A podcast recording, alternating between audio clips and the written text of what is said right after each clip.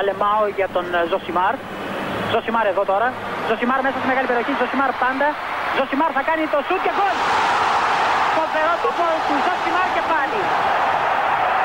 Ο Περέιρα Ζωσιμάρ, 24 χρόνων παίκτης της Μποταφόγκο. Να λοιπόν, ο Ζωσιμάρ, ο αποκαλούμενος μαύρος ράμπο από τον πατέρα του, που ήθελε λέει να τον κάνει πυγμάχο και να πάρει τα πρωτεία του Κάσιους Κλέη. Τελικά ο ίδιος προτίμησε να γίνει ποδοσφαιριστής και πράγματι φαίνεται τελικά αυτός είχε το δίκιο. Το δίκιο λοιπόν με το μέρος του Ζωσιμάρ. Την άνοιξη του 1987, λίγο πριν το Ευρωμπάσκετ, έπαιζε η Εθνική Ελλάδος με την Ολλανδία για τα προκριματικά του Euro 1988. Θέλαμε να πάμε στην τελική φάση για δεύτερη φορά στην ιστορία μας μετά την πρώτη μας συμμετοχή στο Euro του 80. Και είχαμε παίξει έναν όμιλο με Ουγγαρία, Κύπρο σίγουρα και τη Μεγάλη Ολλανδία. Για εσάς που είστε μικρότεροι, που είναι αφιερωμένο όλο αυτό το podcast, θα καταλάβετε γιατί, τότε στο Euro έπαιζαν 8 ομάδες, όλες και όλες. Δηλαδή έβγαινες από τον όμιλο, έπαιζες συμμετελικά. Αυτό ήταν. Έπρεπε να πας στις 8 καλύτερες ομάδες της Ευρώπης για να πας στην τελική φάση. Πού να το πετύχεις αυτό; Παίζαμε λοιπόν 25η Μαρτίου Ολλανδία-Ελλάδα στο Ρότερνταμ. Και επειδή έπεφτε στην εθνική εορτή και άρα υπήρχε, πώς το λένε, σχολική εορτή, αργία και τέτοια, πήγα με τον πατέρα μου στην Ολλανδία και ταξίδεψα στο εξωτερικό για πρώτη φορά στη ζωή μου. Γιατί ήταν 25 Μαρτίου και θα θα είχα πολλές μέρες στο σχολείο. Θρηλυκό γκολ ο Σαραβάκος, 0-1. Ένα-ένα, κρατήσαμε, το φάγαμε. Από τότε θεώρησα τον εαυτό μου γουρλίκο ότι ό,τι αν βλέπω ομάδα στο εξωτερικό, πηγαίνουμε καλά. Πήραμε το γύρο, όλα αυτά τα πράγματα, τα ξέρετε. Σε εκείνο το ταξίδι λοιπόν, έκανε ο Φάδερ τη μεγάλη κίνηση και αγόρασε βίντεο. Βίντεο, βίντεο. Στη λογική ότι το παίρνεις φτηνά από το εξωτερικό και μετά δεν θα το δηλώσουμε στον έλεγχο στο αεροδρόμιο. Τώρα θα ακούγονται, καταλαβίστηκα σε πάρα πολύ κόσμο. Διότι στην επιστροφή από την, ε, της Εθνικής Ελλάδος, παίκτες, δημοσιογράφοι, παράγοντες, λοιποί κτλ. δεν κάνουν ποτέ ελέγχους διότι, ξέρεις, Εθνική Ελλάδος. Αν δε και είμαι 10 χρόνων και ζω το φοβερό σκηνικό να είναι οι αστυνομικοί στο ελληνικό, στο αεροδρόμιο, και να ελέγχουν τους πάντες και όλους τους ποδοσφαιριστές. Οι οποίοι δεν είχαν συνηθίσει να τους ελέγχουν, να τους ελέγχει ποτέ κανένας. Είχε γίνει. Πέσαμε στην κέντα, ρε παιδί μου. Μα βρήκαν και το βίντεο δηλαδή. Ε, πληρώσαμε και ξέρω εγώ τι πλήρωνες πρόστιμο και πλήρωνες και όλο το ποσό και σου βγαίνει επαπορίσιο. Ε, εν πάση περιπτώσει, αυτή είναι η ιστορία του πώς αποκτήσαμε βίντεο. Το 87 έγινε αυτό. Κάπου εκεί στο 88-89 έφερε ο Φάδερ σπίτι τρεις βιντεοκάσετες. Η μία βιντεοκάσετα ήταν η ιστορία των παγκοσμίων κυπέλων από την αρχή, αλλά τώρα στα πρώτα παγκόσμια κύπελα, ξέρετε, τι στιγμέ που υπάρχουν κουτουλού κουτουλού, όσο περνούσε ο χρόνος ήταν μεγαλύτερη και πιο εκτενή η αναφορά. Η δεύτερη βιντεοκασέτα ήταν όλο το Μουντιάλ το 86, όπως βγαίνουν τώρα τα αφιερώματα και λέει, ξέρεις, το παγκόσμιο κύπελο, ξέρω εγώ, και έχει τα highlights και προφανώς όλα τα γκολ από όλα τα παιχνίδια κτλ. κτλ. Και η τρίτη ήταν η Βραζιλία και ο Πελέ. Τώρα, επειδή έχουμε νεανικό κοινό, τι είναι το βίντεο; το βίντεο είναι μια συσκευή έτσι, σαν το Blu-ray, ας πούμε. Φανταστείτε να μου πείτε τώρα εσείς που μπορεί να μην ξέρετε ούτε το, το, το Blu-ray. OK, okay, ξέρω εγώ. Ένα έτσι μακρόστενο πράγμα, ρε παιδί μου. Εντάξει, το οποίο το συνέδεε στην τηλεόραση και έβαζες μέσα τη βιντεοκασέτα. Γιατί τη λέγαμε βιντεοκασέτα, γιατί υπήρχε και η κανονική κασέτα που ακούγαμε μουσική. Τι σας λέω τώρα. Πάταγες το play και έβλεπες την ταινία, το έργο. Το βίντεο κλαμπ που νοικιάζε. Τη γύριζες μετά πίσω, αφού τη γύριζες πρώτα στην αρχή, ε, και έπαιρνες άλλη βιντεοκασέτα. Μετά την ξέχναγε σπίτι, σε κυνήγαγε ο βιντεοκλαμπάτζης, σου λέγε την έχεις τρεις μήνες, φέρτη πίσω κτλ. κτλ, κτλ. Κάπως έτσι κατέληξα να έχω τα Gremlins σπίτι μου για 20 χρόνια, ξέρω εγώ. Δεν τα γύρισα ποτέ. Ωραία. Μετά συνέδεες με ένα διαφορετικό τρόπο την τηλεόραση με το βίντεο ούτως ώστε να μην παίζει μόνο την κάσετα που βάζεις, αλλά να μπορείς να βάλεις μια άδεια κασέτα και να γράψεις αυτό που βλέπεις. Τεχνολογία. Εντάξει. Αυτό ήταν η βιντεοκασέτα, παιδιά. Λοιπόν. Αυτές οι τρεις βιντεοκασέτε, τις οποίες τις έλειωσα, ξέρω εγώ, μέχρι να, να χαθούν σε κάποια μετακόμιση, ας πούμε, από τις πολλές που κάναμε. Φώναζα όποιον ήξερα, ας πούμε, στο σχολείο να έρθει σπίτι να δούμε. Και του θα ξανάρθεις αύριο να δούμε την άλλη. Και έκανα και τον αφηγητή, διότι εγώ τις είχα μάθει απ' έξω και ήξερα σε ποια σημεία είναι τα σημαντικά γεγονότα και του έλεγα: Κοιτά εδώ τι θα γίνει, και κοιτάξτε τι έκανε ο άλλος, και ο Μπίκεν και ο Κρόιφ. Και πάνω απ' όλα, ο Πελέ. Όσο μεγάλο ο Πελέ όλα αυτά τα χρόνια, που ξέρετε, διάβασαμε και τα προβλήματα υγείας που είχε. Και εν πάση περιπτώσει, εντάξει, όλοι θα πεθάνουμε. OK. Okay. Πάντα υπήρχε αυτή η κουβέντα, ξέρετε, στα δημοσιογραφικά γραφεία, ότι ξέρεις, αν πεθάνει ο Πελέ, ρε παιδί μου, τι θα πούμε; Δηλαδή, ξέρουμε. Δηλαδή, υπάρχει πάντα αυτή η δυσκολία, ρε παιδί μου. Ακόμα και τώρα, ας πούμε, που κάνουμε το πόντ. Ήρθα εδώ στο μικρόφωνο και τι θα πω; Δηλαδή, ξέρω. Ο Πέλε ήταν πάντα μια σύνδεση με ένα παρελθόν έτσι μυθολογικό, ας πούμε. Δηλαδή είναι ο ορισμός του είναι ο ποδοσφαιριστής των πατεράδων μας. Που και εκείνοι, από την πλευρά τους, που τον είδαν τον Πελέ, σε ό,τι στιγμιότυπα μαγνητοσκοπημένα πετύχαιναν στα 60 στα σινεμά που έπαιζαν 20 λεπτά, αν έβρισκαν κάτι, και βέβαια ό,τι είδαν και ό,τι θυμούνται ως εντελώς μυθικό και συγκλονιστικό ας πούμε, από το Μουντιάλ του 70. Έγχρωμο, το τελευταίο του, το πρώτο, αν μπορεί να το πει κάποιος έτσι, παγκόσμιο και ζωντανό Μουντιάλ. Το πρώτο Μουντιάλ που ήταν περίπου όπως είναι αυτά που παρακολουθούμε από τότε μέχρι και σήμερα. Δηλαδή, αυτό που είδε όλος ο πλανήτης. Το προηγούμενο, ναι, ξέρω εγώ, το, το Μουντιάλ του 66 από ό,τι διάβαζα, ξέρω εγώ, πούμε, στην Ελλάδα το, ήταν μάλλον το σκοπημένο. Δεν ήταν ζωντανά τα παιχνίδια όλα. Και μετά τα, τα έβλεπε και τα ξανάβλεπε σε επαναλήψεις ή στο σινεμά.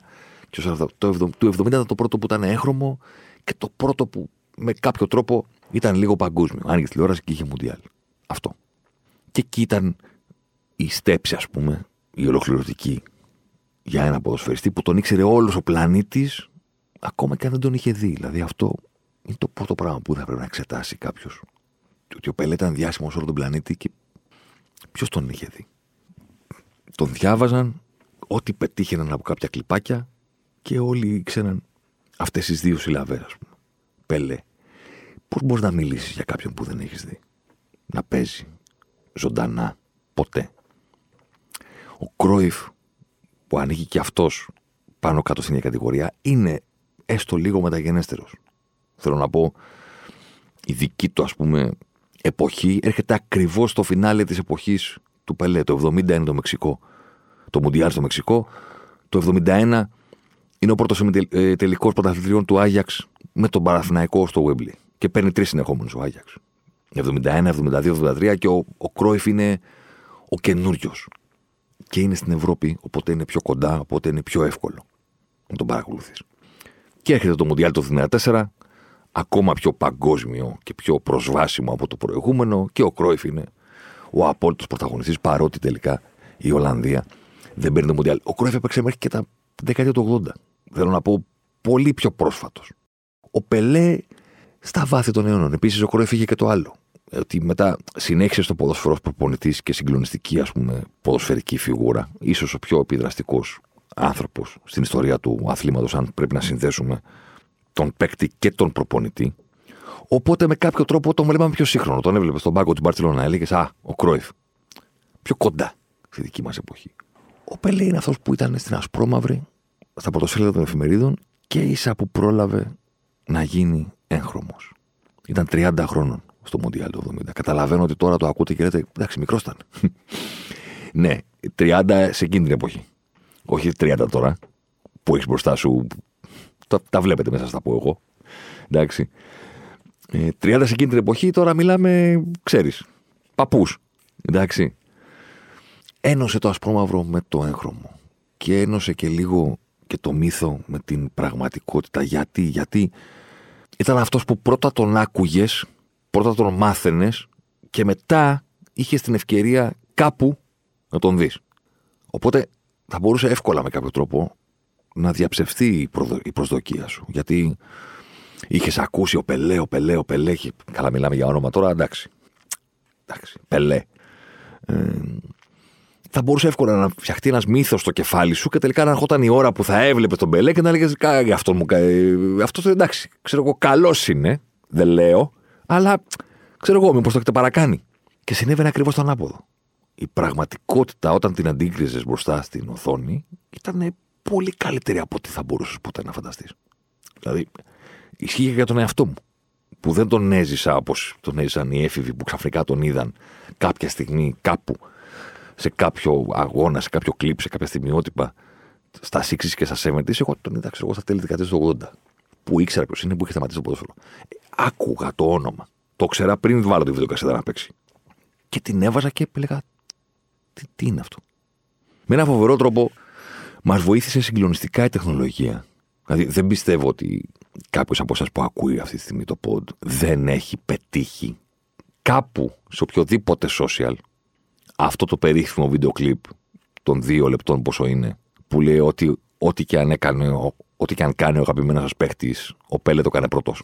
Και δείχνει όλες τις τρίπλες και τις κινήσεις του Ρονάλντο, του Βραζιλιάνου, του Πορτογάλου, του Μέση, του Ζιντάν, του Ινιέστα, του Νεϊμάρ, του, του, του, όλων αυτών. Και υπάρχει και ένα βίντεο κλιπ ασπρόμαυρο, ας πούμε, της κακιάς ώρας, που βλέπεις έναν τύπο να κάνει ακριβώς το ίδιο πράγμα πριν από 50 χρόνια. Αυτό το βίντεο εδώ μεταξύ, η πλάκα πια είναι, δεν φτιάχτηκε τώρα που ε, πέθανε ο Πελέ. Κυκλοφορούσε κατά προηγούμενα χρόνια. Απλά προφανώς τώρα έγινε viral, αναπαράχθηκε με όλους τους πιθανούς τρόπους. Δεν πιστεύω ότι υπάρχει κάποιος από εσάς που να μην το, το έχει δει. Με κάποιο τρόπο έτσι λοιπόν η τεχνολογία, ακόμα και μέσα από τη, τη γρήγορη κατανάλωση των social, που βλέπεις τα βίντεο, τελειώνεις, πηγαίνεις πιο κάτω και συνεχίζεται και μετά σηκώνεις το κεφάλι σου και έχουν περάσει δύο ώρες και δεν έχεις καταλάβει τι έκανες αυτές τις δύο ώρες πέρα από το να πηγαίνεις στον αντίχειρα πάνω, ας πούμε στο TikTok, σε ενώνει με μια εποχή και έλεγε Εντάξει, το ξέρω τον Πελέ, ρε παιδί μου. Ακόμα και εσείς που είστε 18, δεν μπορεί να το έχετε ακούσει. Και ξαφνικά βλέπεις κάτι μπροστά σου και λες Α, OK. Okay. Α, υπάρχει βάση δηλαδή. Δεν είναι απάτη.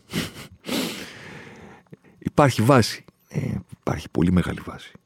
Το βασικότερο πράγμα που σκέφτεται κάποιος όταν βλέπει αυτά τα βίντεο είναι ότι όλα μοιάζουν παλιά, παλιακά, απαρχαιωμένα σαν τις βιντεοκασέτες που περιέγραφα προηγουμένως, σαν τα βίντεο, σαν το πώς είναι δυνατόν η εικόνα να είναι ασπρόμαυρη και να είναι ο κόκκος ας πούμε στην ποιότητα μεγαλύτερος από την μπάλα.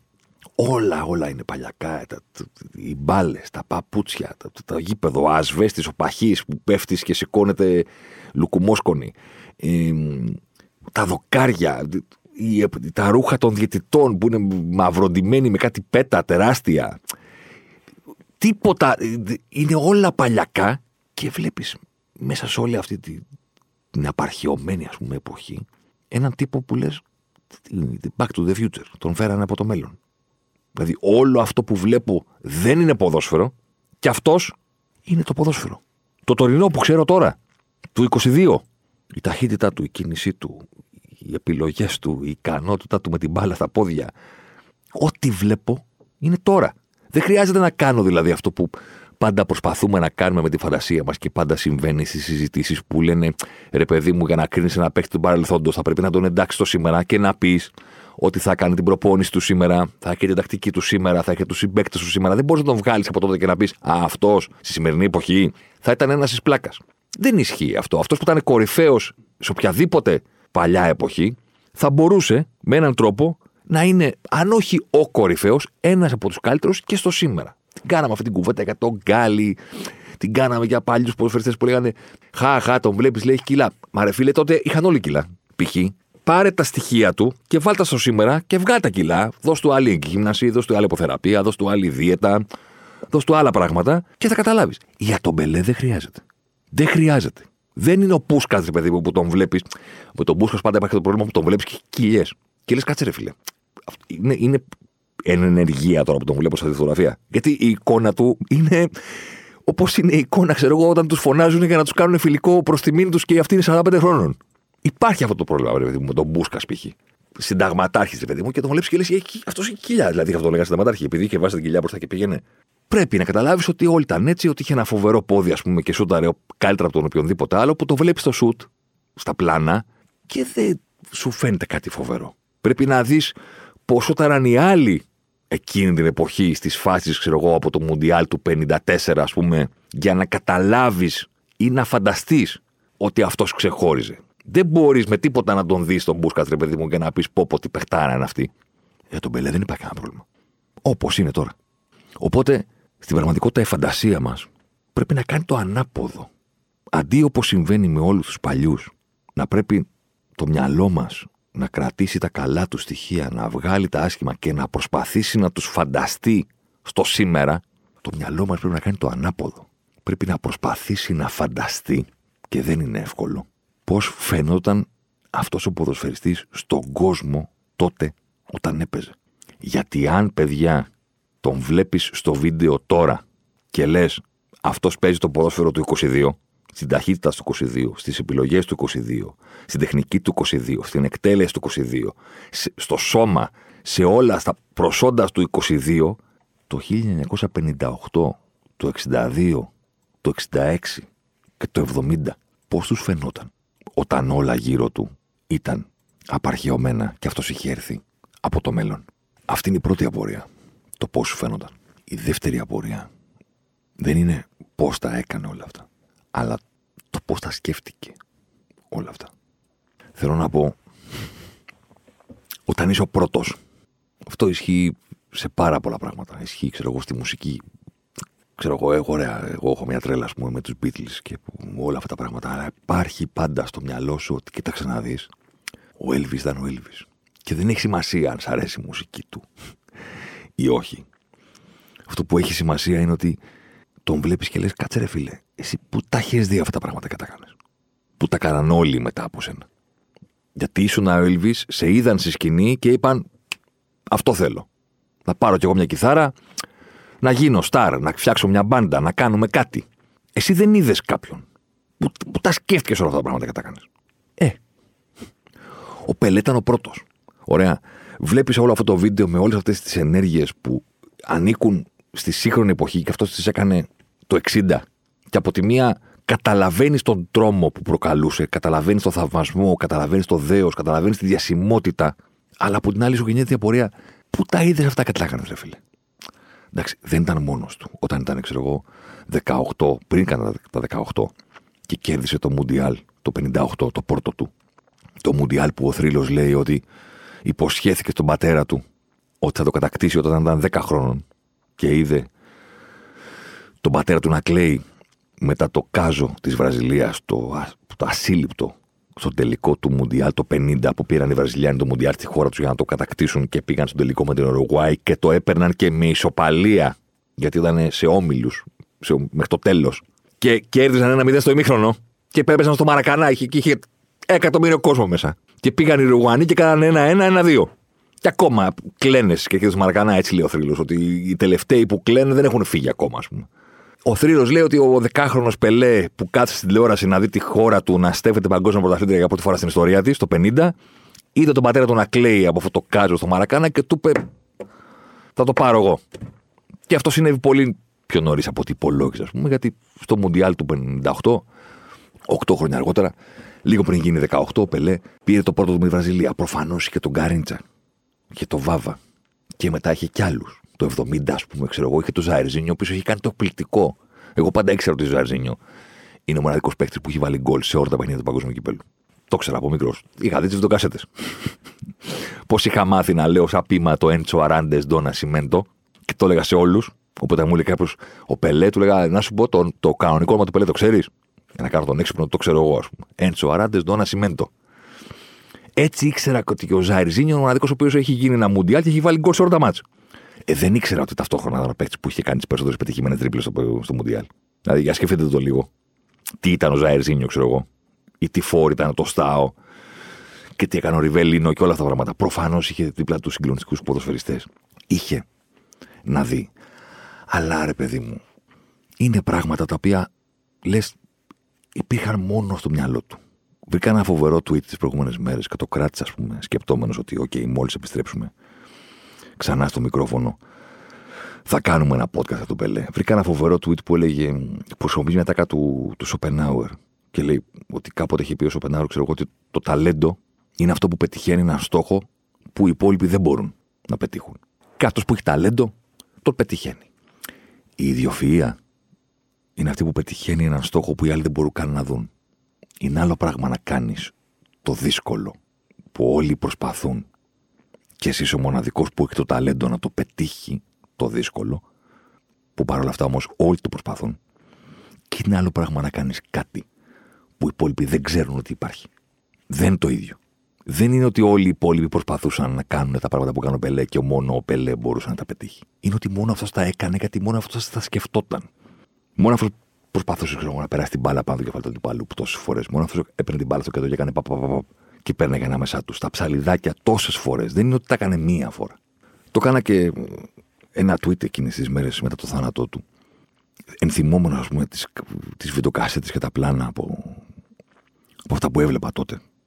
Ξανά και ξανά και ξανά. Πότε δεν είχα τι να κάνω. Με κυνήγα η μάνα μου, έβαζα βιντεοκάσετα και ξανά έβλεπα ξανά το Μουντιάλ. Και ξανά τα Μουντιάλ και ξανά τον Μπελέ και ξανά τον Μαραντόνα και ξανά.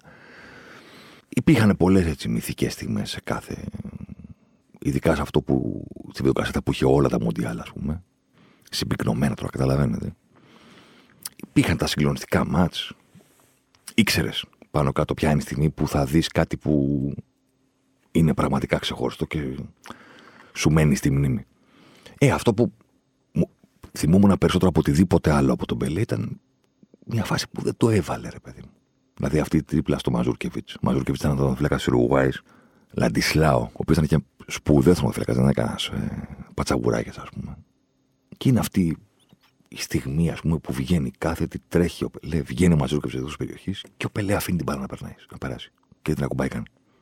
Και τα κάνει εδώ ο Φλέκα, η μπάλα περνάει και πηγαίνει από την άλλη ο Πελέ, την προλαβαίνει και κάνει ένα πλασέ και τη στέλνει στο άλλο δοκάρι γιατί καταλαβαίνει την ώρα της εκτέλεσης ότι θα πάει ο αμυντικός να κλείσει το πρώτο και η μπάλα του πηγαίνει λίγο τόσο από το out.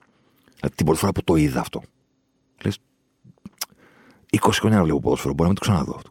Τώρα, σύγχρονα, τι έκανε ο άνθρωπος και η μπάλα δεν μπήκε. Ταυτόχρονα, ας πούμε, στο ίδιο παγκόσμιο κύπελο, το 70, έμεινε στην ιστορία η απόκρουση του Banks. Η απόκρουση του Banks. Που πήγε από τη μία πλευρά στην άλλη, που δεν έγινε ποτέ έτσι, αλλά έτσι νομίζουμε, γιατί έτσι είναι θρύλη των παγκοσμίων κυπέλων. Δηλαδή, προφανώς είναι δύσκολη απόκρουση, αλλά δεν είναι ότι μετακινήθηκε από το να το στο άλλο, όπως λέει ο θρύλος, ας πούμε. Η απόκρουση του Banks σε εκείνο τον αγώνα Βραζιλία-Αγγλία είναι ο μύθος του τι κάνει ο Άγγλος. Αλλά, αν το σκεφτείς, είναι μυθικό γιατί το κάνει στην κεφαλιά του Πελέ. Γιατί μόνο ο Πελέ μπορεί να πάρει αυτή την κεφαλιά με αυτή τη δύναμη στο δεύτερο δοκάρι, σκαστή. Και να τον αναγκάσει να κάνει την απόκρουση του αιώνα, ας πούμε.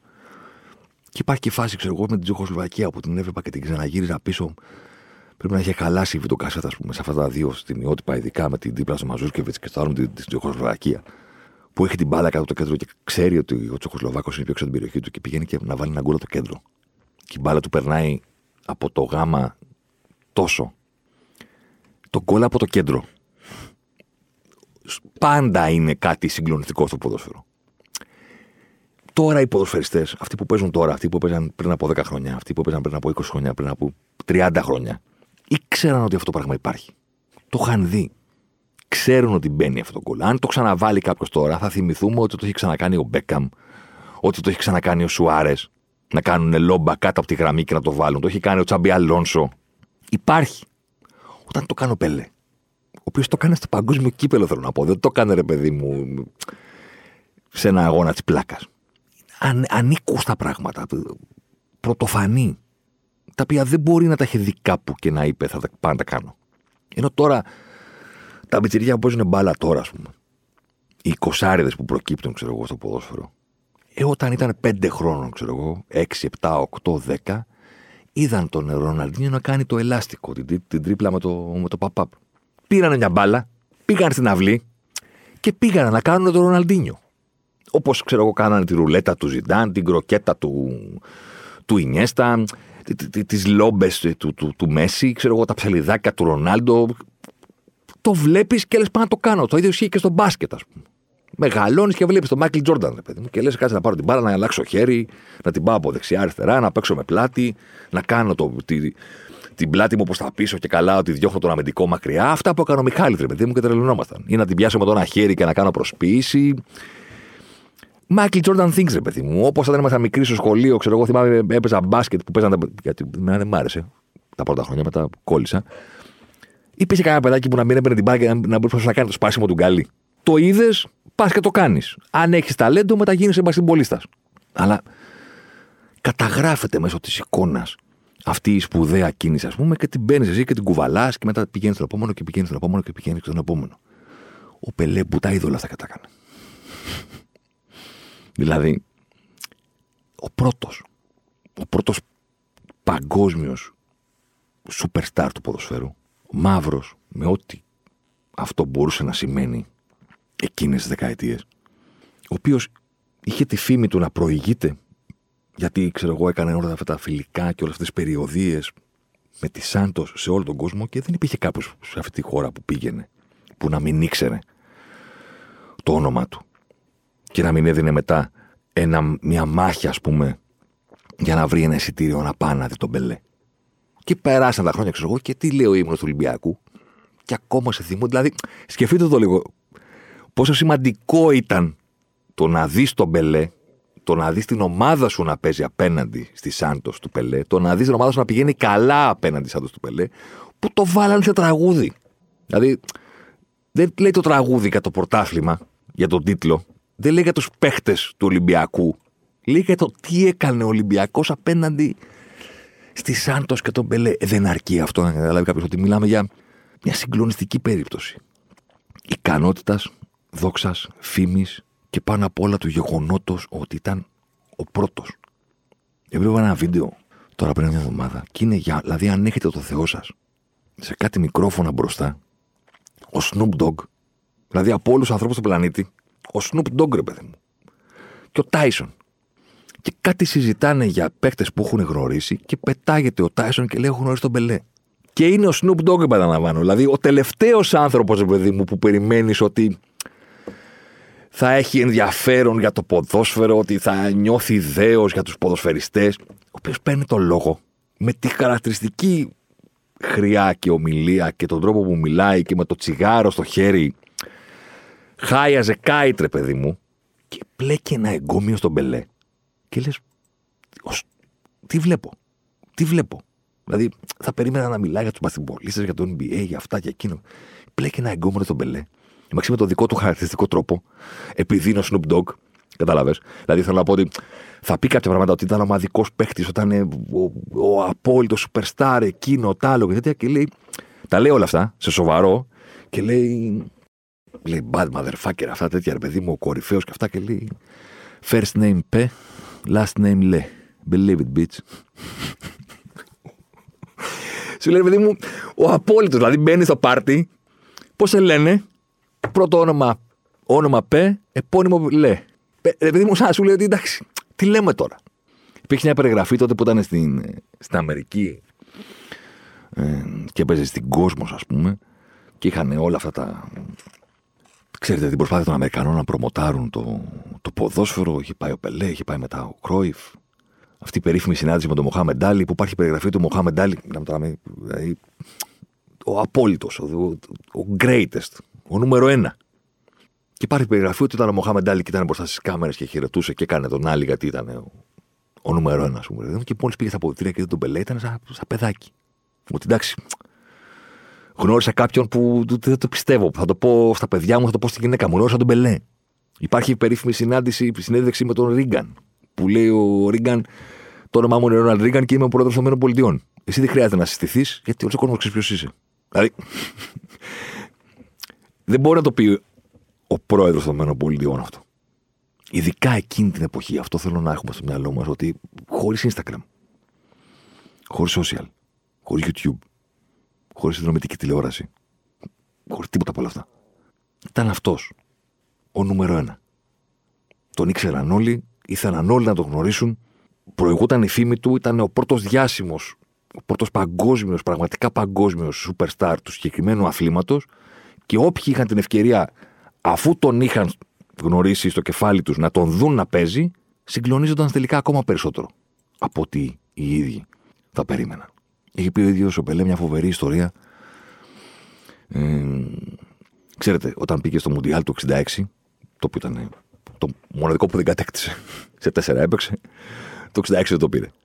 Εντάξει. Και όχι μόνο δεν το πήρε, ήταν και. Περίμενε και όλος ο κόσμος να τον δει, ας πούμε. Ήταν και στην Αγγλία το Μουντιάλ, στη χώρα που γέννησε το ποδόσφαιρο. Ήταν το πρώτο το οποίο, το οποίο είχε πραγματικά σοβαρή τηλεοπτική κάλυψη και υπάρχουν όλα τα παιχνίδια ολόκληρα.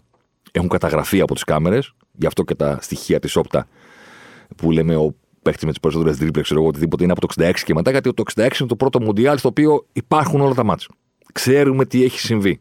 Σε όλα τα παιχνίδια, σε όλα τα λεπτά. Δεν έχουμε μόνο στιγμιότυπα. Ε, Όπως καταλαβαίνετε, η Βραζιλία έχει πάρει τα δύο προηγούμενα Μουντιάλ.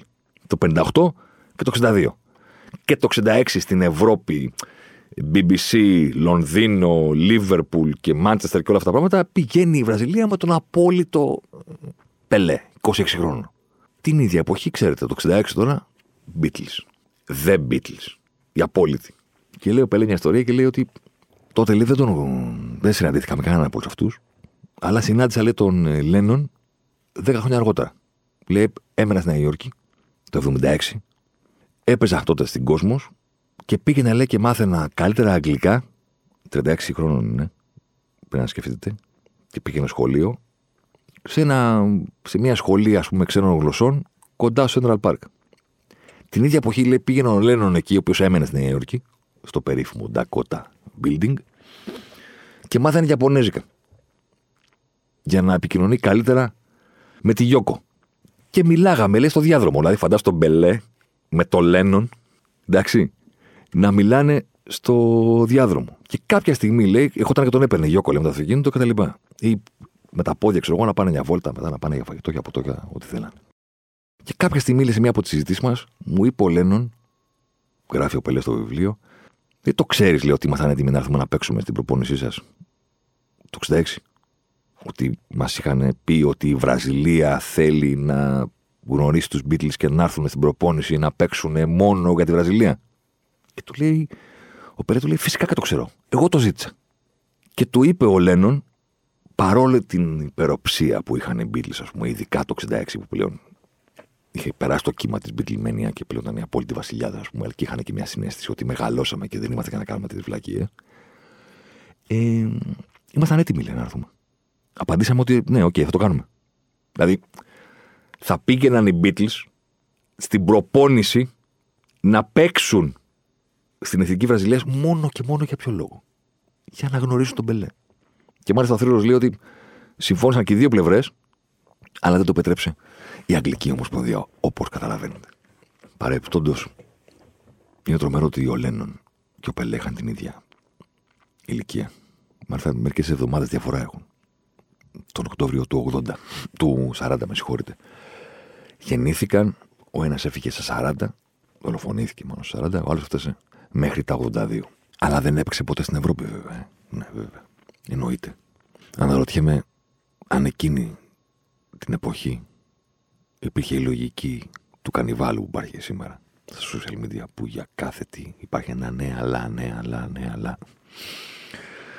Ε, για τον Πελέτο, ναι, αλλά δεν έπαιξε στην Ευρώπη. Εκείνη την εποχή δεν υπήρχε. Δημιουργήθηκε πάρα πολύ αργότερα. Δεν έπαιξε, για όσου δεν το γνωρίζουν, γιατί η Βραζιλία, η κυβέρνηση, τον ανακήρυξε σε εθνικό θησαυρό. ναι, αλήθεια είναι αυτό. Τον ανακήρυξε σε εθνικό θησαυρό και είπε ότι απαγορεύεται να φύγεις από τη χώρα και να πας να αγωνιστείς κάπου αλλού.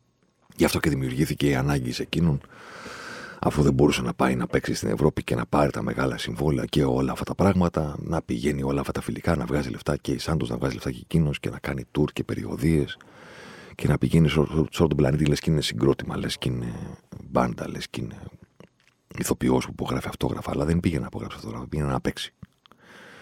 Πήγαινε να παίξει και να ταΐξει τη δίψα όλου του πλανήτη να δει, έστω και σε ένα παιχνίδι, τον μύθο από κοντά. Υπάρχει, δηλαδή είναι φοβερά περίεργο να σκέφτεται κάποιος ότι δημιουργήθηκε το επιχείρημα ότι δεν ήταν πολύ καλός γιατί δεν έπαιξε στην Ευρώπη. Οπότε, ξέρω εγώ, ακόμα και να απομονώσουμε με τα παγκόσμια κύπελα. Σου φαίνεται λογικό κάποιος να είναι μέτριος και, και να κάνει τον μπελέ, για να χρησιμοποιήσω την έκφραση που χρησιμοποιούμε στο γραφείο του Σπόρ 24, μόνο στα παγκόσμια κύπελα. Μαξί, για να καταλάβετε ότι ακόμα και ένας μύθος σαν τον Μπελέ δεν τα καταφέρνει μόνος του. Είναι ο μοναδικός που έχει κερδίσει τρία παγκόσμια κύπελα και πιθανότητα θα παραμείνει έτσι. Μέχρι τον αιώνα των αιώνων. Αλλά στο Μουντιάλ του 58, ξέρω εγώ, που ήταν 17 χρόνων και ήταν ο Γκάριντζα και ο Βάβα, τα μεγάλα ονόματα. Ο Πελέ δεν έπαιξε τα πρώτα δύο παιχνίδια του τουρνουά, έπαιξε τα επόμενα τέσσερα. Βέβαια, έκανε όρια τα επόμενα τέσσερα. Το 62 που πήραν το δεύτερο, back to back, ο Πελέ έπαιξε μόνο στα δύο πρώτα παιχνίδια. Τραυματίστηκε και η Βραζιλία έπαιξε όλα τα υπόλοιπα παιχνίδια. Τα νοκάουτ με τελικό, τελικό, χωρίς εκείνο. Και το πήρε. Το 66 έπαιξε μόνος σε δύο μάτς και στα δύο έφαγε το ξύλο του αιώνα. Πρέπει να δείτε αυτά τα στιγμότυπα, παιδιά. Πρέπει να τα δείτε. Να δείτε το ξύλο που τρώει. Και οι Βραζιλιάνοι αποκλείστηκαν και δεν πήγαν καν στον όμιλο. Το 70 έπαιξε σε όλα. 30 χρόνων.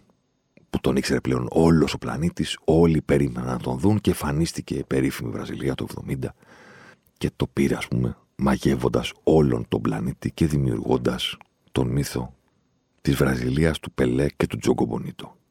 Είναι δική του έκφραση, το ξέρετε. Το The Beautiful Game. Ότι να κερδίσουμε, ρε παιδί μου, αλλά ξέρεις. Να παίξουμε. Να μην είναι μόνο μία μάχη κλωτσιάς και μονομαχιών και δύναμης μέχρι κάποιος να βάλει ένα γκολ και κάτι να γίνει. Να παίξουμε. Είναι τρομερό, έπαιξε σε τέσσερα παγκόσμια κύπελα ο Πελέ και τελικά τα παιχνίδια του είναι 14. Όλα και όλα. Ναι, 12 γκολ, 8 assist. Εντάξει. 14 παιχνίδια, 12 γκολ, 8 assist. Χωρίς πέναλτι τα 12 γκολ. Κανονικά. Κανονικά. Και επίσης βρήκα και πάρα πολύ ενδιαφέρον. Αυτό ειλικρινά δεν το ήξερα. Ήξερα, ρε παιδί μου, πάνω κάτω, ξέρεις ότι έχει πάρει τα τρία Μουντιάλ, προφανώς. Ότι τα γκολ είναι ξέρω, 1200 ανάλογα με μετράς τα φιλικά, αν βγάζεις τα φιλικά, αν κάνεις, να δείχνεις και όλα αυτά τα πράγματα. Ε, και ήξερα ότι, OK, okay, έχει πάρει τα πρωταθλήματα, ας πούμε, με τη Σάντο. Και ότι έχει, ξέρω εγώ, δύο Λιμπερταδόρες και ότι δεν έχει πάρει το Κόμπα Αμέρικα. Τα ήξερα αυτά. Αυτό που δεν ήξερα, το Λιμπερταδόρες το ξέρετε, είναι το Champions League της Νοτιού Αμερικής. Αυτό που δεν ήξερα είναι ότι έχει πάρει δύο Λιμπερταδόρες, αλλά έπαιξε σε τρία. δηλαδή. είναι σαν κάποιος να έχει πάρει δύο Champions League και να έχει παίξει τρεις φορές στο Champions League. Γιατί δεν έπαιζε σε παραπάνω; Γιατί όταν γινόταν το Λιμπερταδόρες, ο Πελέ έκανε περιοδίες στην Ευρώπη. Έχει παίξει σε τρία Λιμπερταδόρες. 15 παιχνίδια όλα και όλα. Τι έχει κάνει σε αυτά τα 15 παιχνίδια; 17 γκολ, 11 assist. δηλαδή, δεν πήρε λέει το Κόπα Αμέρικα ποτέ. Δεν πήρε το Κόπα Αμέρικα. Έχει παίξει μία φορά το Κόπα Αμέρικα. Το 59. Λίγο πριν γίνει 18. Μία φορά. Παίχτες του τουρνά. 6 γκολ, 8, 6 παιχνίδια, 8 γκολ, 2 assist. Θέλω να πω ότι προφανώς αυτή η υπερβολή με τα 1200 τόσα γκολ και τα 1100 και πόσα είναι και εκείνο και τα άλλο και τα φιλικά και να μετρήσουμε τα παιχνίδια με την εθνική ενόπλων και όλα αυτά τα πράγματα, προφανώς από πίσω τους έχει μια υπερβολή. Αλλά όποια μάτια να κοιτάξεις, μόνο του παγκοσμίου κυπέλου. Να πεις ότι μόνο εκεί μετράει. Μόνο του Λιμπερταδόρες. Μόνο του Κοπαμέρικα. Μόνο στο ποτάσμα της Βραζιλίας. Όποια μάτια να κοιτάξεις, βλέπεις τα ίδια συγκλονιστικά νούμερα. Δεν είναι ότι ανέβασα τα νούμερα μόνο με παιχνίδια, ας πούμε, ανούσια ή με την Αμερική που έμπαινε μόνος με την μπάλα στα δίθια ή οτιδήποτε. Είναι ότι όπου και να το κοιτάξεις, ό,τι και cherry picking να κάνεις και να διαλέξεις και να πεις Α, θα δούμε μόνο το Μουντιάλ, θα δούμε μόνο αυτά, θα δούμε μόνο εκείνα. Σε όλα βλέπεις πράγματα και λες, κάτσε όπα. Αυτός δεν ήταν κανονικός. Όπου και να το κοιτάξεις. Όπου και να το πιάσεις. Με ποιο θα μπορούσε κάποιος να πει ότι μοιάζει από αυτούς που έχουμε δει; Νομίζω το φαινόμενο. Νομίζω το φαινόμενο. Ο Πελέ και το 10 και έκανε διάσημο το 10 σε όλο τον πλανήτη. Όπως έγραψε και ο Νεϊμάρ πριν από τον Πελέ, το 10 ήταν απλώ ένα νούμερο. Και μετά έγινε το 10. Αυτό που φοράει ο καλύτερος παίκτης. Δεκάρι όμως, με την έννοια που το έχουμε στο μυαλό μας, δεν ήταν. Ήταν δεύτερος επιθετικός. Έπαιζε πίσω από τον Τοστάο, ξέρω εγώ, σε εκείνη, ας πούμε, τη, τη Βραζιλία το 70. Και έκανε στο κήπεδο τι ήθελε. Εντάξει. Νομίζω ότι μέσα από στιγμιότυπα μπορεί κάπως να κρίνει, βλέποντας και ξαναβλέποντας και ανακαλύπτοντας και καινούργια που δεν είχε δει παλιότερα, νομίζω με το φαινόμενο. Δηλαδή, σκοράρω με όλους τους τρόπους, δεξί, αριστερό, δυναμίτη, ένα σώμα εκπληκτικό, ένα άλμα εκπληκτικό, τρίπλα και εν στάση και με την μπάλα στα πόδια. και σε τηλεφωνικό θάλαμο να σου κάνω μια παπάπ και να μην καταλάβεις που είμαι και να τρέξω με την μπάλα και να τους πέρασω όλους. Νομίζω το φαινόμενο. Νομίζω αυτό που θα ήταν το φαινόμενο αν δεν είχε χτυπήσει, ξέρω εγώ ποτέ, ας πούμε. Ένας τύπος ο οποίος έβαζε γκολ με όλους τους τρόπους, περνούσε τις τερματοφυλάκε και έκανε τα πάντα. Όχι το δεκάρι που θα κάνει. Καλά, έκανε προφανώς. Τόσες assist, αλλά η assist είναι ψηλά στο κήπεδο. Που θα κάνει την ενέργεια που θα ανοίξει την αντίπαλη άμυνα και θα κατέβει να κάνει το μάγο, να κάνει το ζιντάν, ας πούμε. Νομίζω το φαινόμενο. Αλλά δεν έχει νόημα να πεις με ποιον μοιάζει στο σήμερα. Έχει νόημα να πιέσεις το μυαλό σου να φανταστεί πώς φαίνονταν ο Πελέ τότε στον κόσμο. Που λίγη ο άλλο αμυντικός πριν από τον 70 μουρμούραγα όλη τη μέρα είναι από κόκαλα και μύες όπως εσύ. Είναι από κόκαλα και μύες όπως εσύ. Flesh and blood like you. Flesh and blood like you. Μουρμούριζα, μουρμούριζα, μουρμούριζα. Μπήκα στον αγωνιστικό χώρο και κατάλαβα ότι έκανα λάθος. ότι δεν ήταν ρε παιδί μου σαν και εμένα. Δεν ήταν ένας παίχτη σαν όλους τους άλλους. Απλά πάρα πολύ καλός. Πολύ καλή ήταν ο Κρόιφ, ήταν ο Μπεκεμπάουρ, ήταν ο Μουρ, ήταν ο Ζάιρζίνιο, ο Βάβα, ο Γκάριντσα. Ο Πελέ δεν ήταν. Ήταν ένα κεφάλι πιο ψηλός από όλους. Ακόμα και σε αυτή την ιστορία με την Ευρώπη, ας πούμε, κάποιο μπορεί να πει και τι με νοιάζει εμένα τι έκανε στα φιλικά απέναντι σε ευρωπαϊκές ομάδες. Δεν ήθελε ποτέ να παίξει στην Ευρώπη. Κοιτά. Έπαιξε σε δύο διπυρωτικά. Το ένα με την Πενφύκα και το άλλο με την Μίλαν. Όταν έπαιξε με την Πενφύκα, την Πενφύκα έπαιζε ο Ουζέμπιο. Το κτίνος, ας πούμε. Εκείνης της εποχής. Ο, ο απόλυτος παίκτης, ξέρω εγώ, στο Μοντιάλ του 66 στην Αγγλία που ο Πελέ απογοήτευσε διότι έπαιξε μόνο δύο παιχνίδια και σε αυτά βγήκε κουτσένοντας. Είχε κερδίσει σαν στο πρώτο παιχνίδι 3-2. Και πήγανε στον Ταλούζ για τον επαναληπτικό. Στο σπιτάκι του Εμπουζέμπιο μέσα. 2-5 χάτρικ Πελέ. Στο παιχνίδι που ο ίδιος χαρακτηρίζει ως το καλύτερο αγώνα της καριέρας του. Με τη Μίλαν που έχουν παίξει άλλη φορά διπυρωτικό, ο Πελέ έπαιξε μόνο στο πρώτο παιχνίδι που ήταν στο Μιλάνο. 2-3 κερδίσαν δύο γκολ Πελέ. Θέλω να πω ότι όπου και να το ψάξεις, βρίσκεις κάτι που σε πείθει, παιδί μου, ότι δεν είναι μύθος, δεν είναι κατασκεύασμα του παρελθόντος, δεν είναι νοσταλγία των πατεράδων μας. Δεν είναι τίποτα από όλα αυτά. Είναι ένας ποδοσφαιριστής που δικαιούται και τη φήμη του κορυφαίου, που δικαιούται και το να είναι συνώνυμο των παγκοσμίων κυπέλων και συνώνυμο των ποδοσφαίρων και δικαιούται πάνω απ' όλα το χαρακτηρισμό ότι είχε έρθει από το μέλλον. Δηλαδή, τόση ώρα μιλάμε για έναν παίκτη που δεν έχουμε δει ποτέ να αγωνίζεται ζωντανά, δεν έχουμε δει ποτέ σε ολόκληρο παιχνίδι. Παρένθεση, το Football Italia έχει ολόκληρα παιχνίδια. Του Πελέ, αν μπορεί κάποιος βέβαια να αντέξει να δει το πώς παίζονταν το ποδόσφαιρο τότε, αλλά ας πούμε ότι το δέλεαρ του να δεις τον Πελέ σε ένα ολόκληρο παιχνίδι είναι αρκετό ώστε να αντέξεις να δεις το ποδόσφαιρο εκείνης τη εποχής για 90 λεπτά. Μιλάμε για αυτόν που δεν τον έχουμε δει ποτέ να παίζει ζωντανά και τι κάνουμε. Ένα επιστροφή στο μέλλον, ένα back to the future. Επιστρέφουμε κάπου που όλα μοιάζουν χειρότερα, γιατί στο κέντρο όλων αυτών των πραγμάτων υπήρχε αυτός που τα έκανε τότε όπως τα κάνουν σήμερα. Αυτός ήταν ο πρώτο Ζωσιμάρ του 2023. Δεν θα μπορούσαμε να τον αφήσουμε έτσι. Τον μεγάλο Πελέ.